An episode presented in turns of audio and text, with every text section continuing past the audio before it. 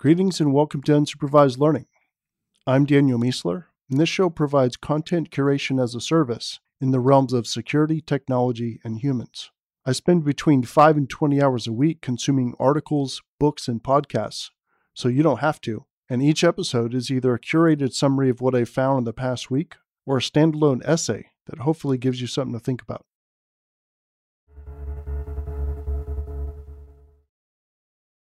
All right, this is episode 165.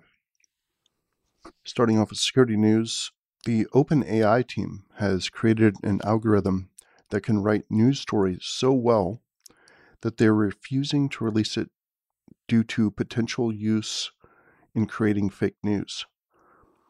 I get what they're doing here, but the odds of this not being co developed by many other groups is close to zero over a span of months, I think. Here's an example of a fake story it wrote about national security. It's in the link here. It was about Miley Cyrus, I think. It, it basically, so the human wrote like three sentences, and the AI went and wrote a complete, like, little CNN type uh, summary. It was pretty short, but it was super clean, and it was only the second attempt by the AI to write the story. So super, um, super interesting.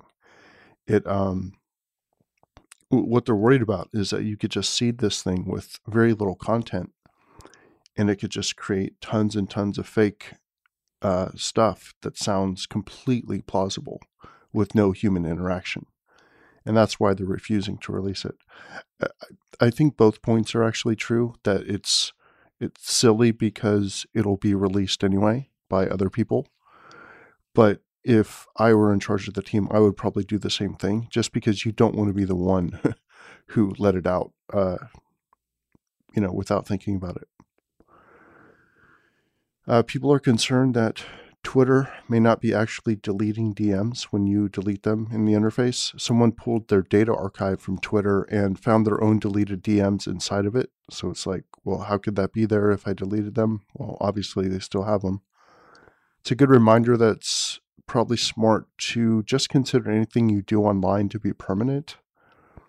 And a commenter added to just assume that it's not only permanent, but will eventually be public. Trend Micro and the Ponemon Institute created a cyber risk index, which ranks from negative 10 to 10.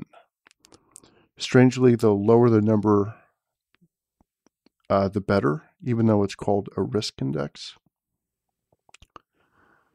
Um, yeah, I, I think I might have got this crossed up in multiple ways. A couple of people responded and said it was intuitive to them. Um, so I might be like twisting my mind around this, but um, if you put it into a graph from left to right, the right side is better than the left side, which um, it just seems really counterintuitive to me. Um, I would think that you would want to be on the left because that's low risk, and you would not want to go to the right because that's high risk, and it would go from low to high, um, and that would be intuitive to me. But evidently, you're trying to get to the right and not be on the left, which, anyway, it's uh, it seemed counter- counterintuitive to me. But the Ponemon Institute does have, you know, a good reputation, so maybe I'll take a second look at it. Someone found an open Chinese database online that was being used to track the location of millions of Uyghurs in the country. Between this, the re education camp, the mass surveillance and social credit system, the nationwide censorship, uh, censorship firewall, and the colonization of Africa, it's obvious that they're kind of willing to do anything to win at this point in this real life game of civilization, basically. Seems to me like they've become morally belligerent. Drones will soon require visible license plates. Switzerland is doing a bug bounty on their e voting system. The Pentagon is worried about China and Russia fielding ground based lasers that can blind and otherwise disable U.S. satellites. And advisories this week Ubiquiti device DDoS potential. Uh, port 10001 is open. And if you send it a certain uh, UDP payload, it will respond back with um, a much larger payload, which of course is the hallmark of a good DDoS system. Um, and because there's so many out there, this is potentially being used for DDoS. 75 Adobe vulnerabilities, Android app tracking, uh, yeah, SAP HANA, and leaks. Uh, there was another leak of like 620 million records for sale on the dark web. Technology news if you refresh this website with uh, the link here in the newsletter, you'll get a human face, except they're not real humans. They're AI generated humans and and they're generated on the fly, which I thought was super cool. Uh, someone in sent me a comment saying, um, "How do you know they're generated on the fly?" Uh, I, I, think the answer is you just kind of trust the researcher um, based on the fact that the algorithm seems to be capable of doing that. Uh, it does seem a little bit strange because you would imagine the site being hit really, really hard. There's a fast uh, limit on it, so it's like it seems to be like one per second or one every couple seconds. Because if you hit refresh multiple times, it won't give you a new one within like a second. So uh, it seems plausible to me, but I mean, I don't have the ability to independently verify it without digging deeper. So uh, it's a good question, but I don't have reason to disbelieve right now. Chinese phones now make up a third of the European market. That's a crazy percentage to me. Um, and Huawei is actually has the top position. This is interesting given all the China stuff and all the Huawei stuff and you know, is Huawei being used as like this wedge to get into all these different Western markets, which can then be used as a, a weapon later on, either knowingly or unknowingly to Huawei. Um, and then seeing like one third of the market in Europe uh, being, you know, Chinese phones with Huawei leading, that is quite interesting. Uh, one in six Americans wear a smartwatch. Sounds about right think it's much higher in San Francisco. I could tell you that. Uh, human news student debt that's 90 or more days delinquent is now at $166 billion, which is an all time high.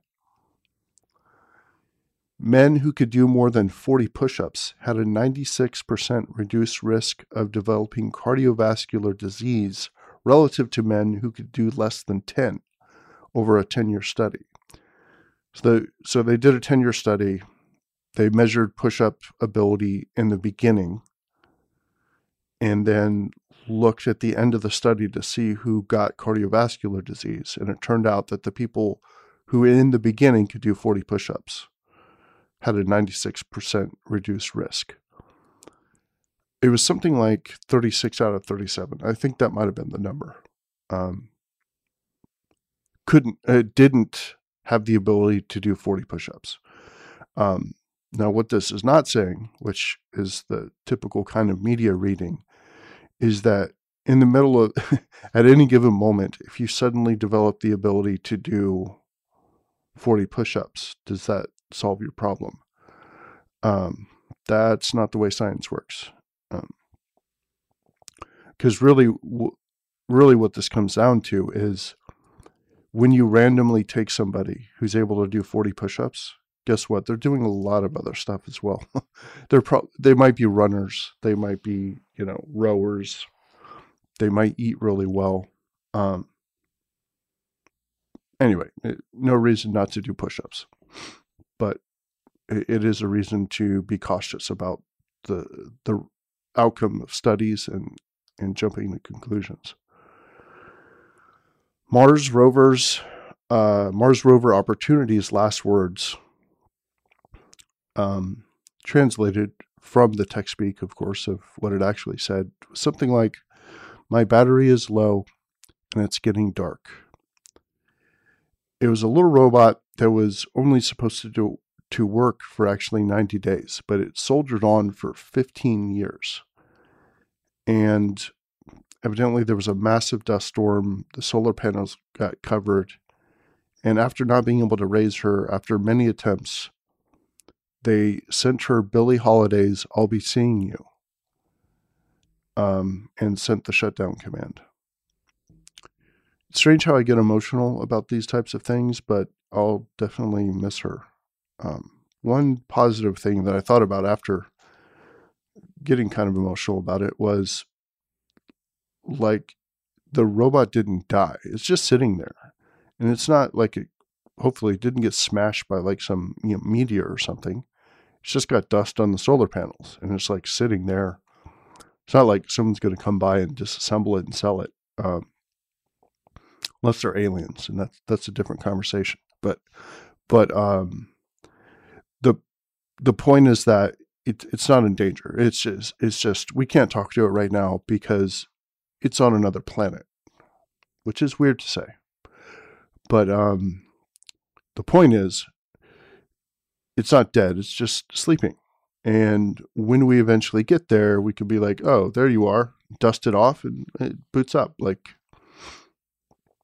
like a friendly robot that uh, was sleeping. So that's positive.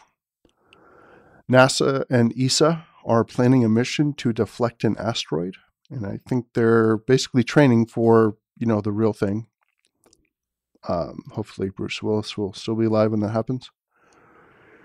Uh, the rise of the corporate technology ecosystem. This is under ideas, trends, and analysis. My new essay on how corporations will soon be our universal and subscription based providers of everything from education to healthcare. And this, of course, is, I, I do think this is uh, possible. I don't know what I put this at, uh, 40 to 90% possible. I don't know, something like that. I, I think this is a uh, very real possibility. I, I, would take a look at the uh, essay, but I mean, the, the future is crazy path dependence is crazy. You, you never know how things are going to work out, obviously. Uh, one of the biggest problems right now with cybersecurity insurance is that the exceptions are too many and too large. Mondelez refused to pay on a cyber insurance policy for NotPetya on the grounds that, w- that it was an act of war, which gets them out of it, according to them. Problem is with cybersecurity, these lines are extremely messy. Like, what is cyber war? Um, can any attack be considered part of a campaign, which could be considered part of war? Uh, especially cyber war, which no one could even agree on the definition for. So, uh, if we can't say who's done what with any confidence, it gives lawyers for the insurance companies a lot of room to play with. a lot of irony here, it, of course, is that this will make cybersecurity insurance less popular, which is the opposite of ultimately what they're trying to do. Um, the problem here is they have no risk data on which to establish pricing, and the threats are both unknown and constantly in flux. This will keep cybersecurity insurance in an exploratory mode, I think, for quite some time, but not forever. It's my prediction that they'll start asking for access to corporate data lakes and network taps before too long, and they'll use algorithms to determine inherent risks based on that. Companies won't like this, obviously, but they will want the protection of the policy, so they'll comply. This could actually end up being the way we uh, arrive at database data-based risk quantification, with insurance companies actually leading the way. Vendors will make claims about security, but insurance companies will be able to tell you what works and what doesn't because they'll be watching the wire, the data lake, and the security outcomes. Part of me hates this because it's movement from magic to checklist, like I was mentioning before, because they're going to be able to extract, uh, yeah, if you do this well, this correlates with success. And it's basically just going to shoot holes through all the corporate or, or all the vendor marketing. But part of me loves it um, because it could be our actual best hope for actual efficacy in this insane industry. AR will spark the next big tech platform. Call it Mirror World. This is a piece on Wired, which was really good. It's actually by this guy named, I think, Kevin Kelly, who I read his book, uh, 12 Trends for the Future, or something like that. Uh, it's it's a Wired piece. It, I really enjoyed it. Uh, for anyone who read my book, this this this piece will sound quite familiar, but this focuses purely on the AR side of it. But uh, I, I do recommend it. Are intellectuals suffering a crisis of meaning? A fascinating discussion here about the relationship between gifted people and meaning. Really enjoyed that. Junk food and Betty Boop are examples of supernormal stimulus, where something artificial attracts the attention of our evolu- evolution trained sensors and basically dominates over the natural ones. So, exaggerated versions of natural things that we can form an addiction to. The piece talks about how, like, porn and hentai can be examples of this, where you could draw a cartoon that looks like more attractive than a human just because it's maximizing on the things that evolution is looking for. And you're not part of the conversation. It's just speaking directly to evolution inside of you. Um, so it's like porn for, oh, and junk food. This was the coolest part was the junk food part where um, where the junk food was basically just like porn for the calorie sensors, and that's why it's hard for regular food to compete with it. So you have like a really good, normal, whatever organic meal, and it just kind of tastes kind of bland compared to whatever junk food you prefer. Uh, and it's basically the example of the supernormal stimulus. I thought it was a cool concept.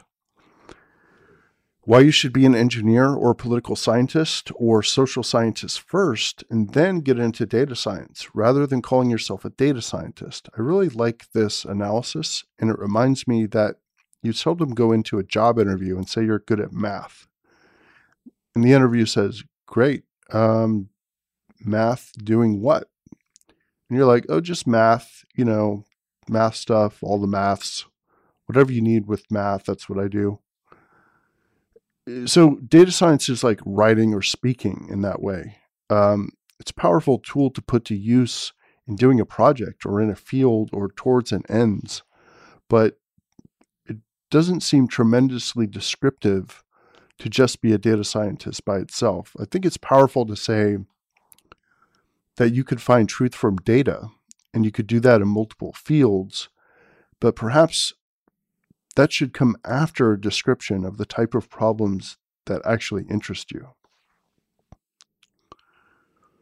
Discovery dolphins get high on pufferfish, evidently. They. they go down, get a pufferfish, put it in their mouth, like bite it so the toxins release into their bodies. And then they just kind of float around and look at like sparkles on the water. And they do it with their friends. Um, I should have put that in human news because this is extremely human. Um, Amazon released five bare new bare metal instance types. So these are actual bare metal boxes, but run as Amazon instances. Um, I would love one of these, but I'm sure they're massively expensive. Uh, machine learning data set preparation. This is pretty cool. Um, related to an article I saw, I think I have somewhere here, talking about um, how data science is completely changed, and it's like 85% data prep. So this was good link about that. And Kali, Kali uh, 2019 dot one has been released. It's got Metasploit 5 in it. Notes Uh, the first thing I thought of with the AI face generator above was an image generator for a modern day role playing game.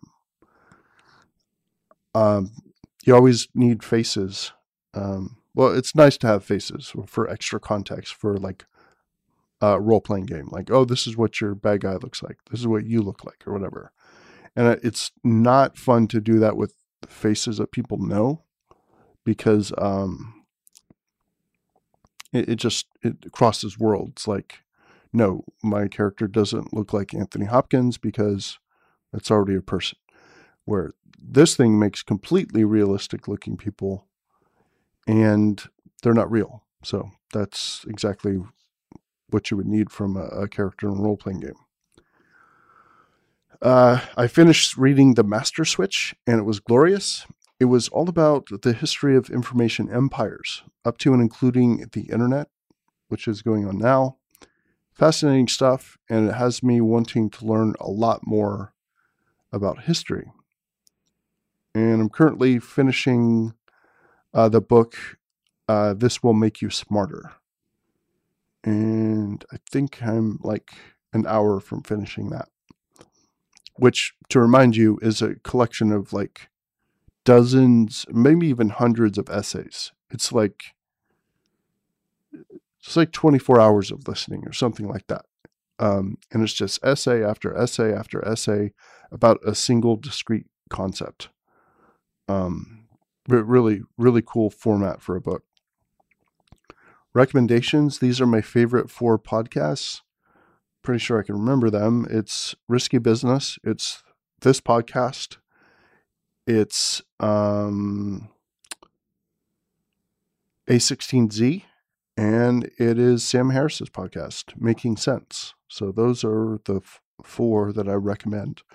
Uh, so a lot of people are like, "Oh, I'm getting into podcasts. What should I listen to?" Those are the four I recommend for coverage over tech, startups, uh, the future of tech type conversation, which is and the interaction with humans, which is what this one is, and then Sam Harris for like pure intellect conversations with intellectuals dealing with like the most important topics. That's why it's a good set of four. And the aphorism for this week people don't seem to realize that their view of the world is also a confessor of character. People don't seem to realize that their view of the world is also a confessor of character. Ralph Waldo Emerson.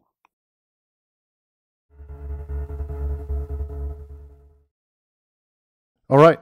Thanks for listening to this episode of Unsupervised Learning. And don't forget you can also get the show, including all the links to the things I mentioned, in text form by signing up for the email newsletter at danielmiessler.com slash newsletter or via the blog post for each episode. I'll see you next time.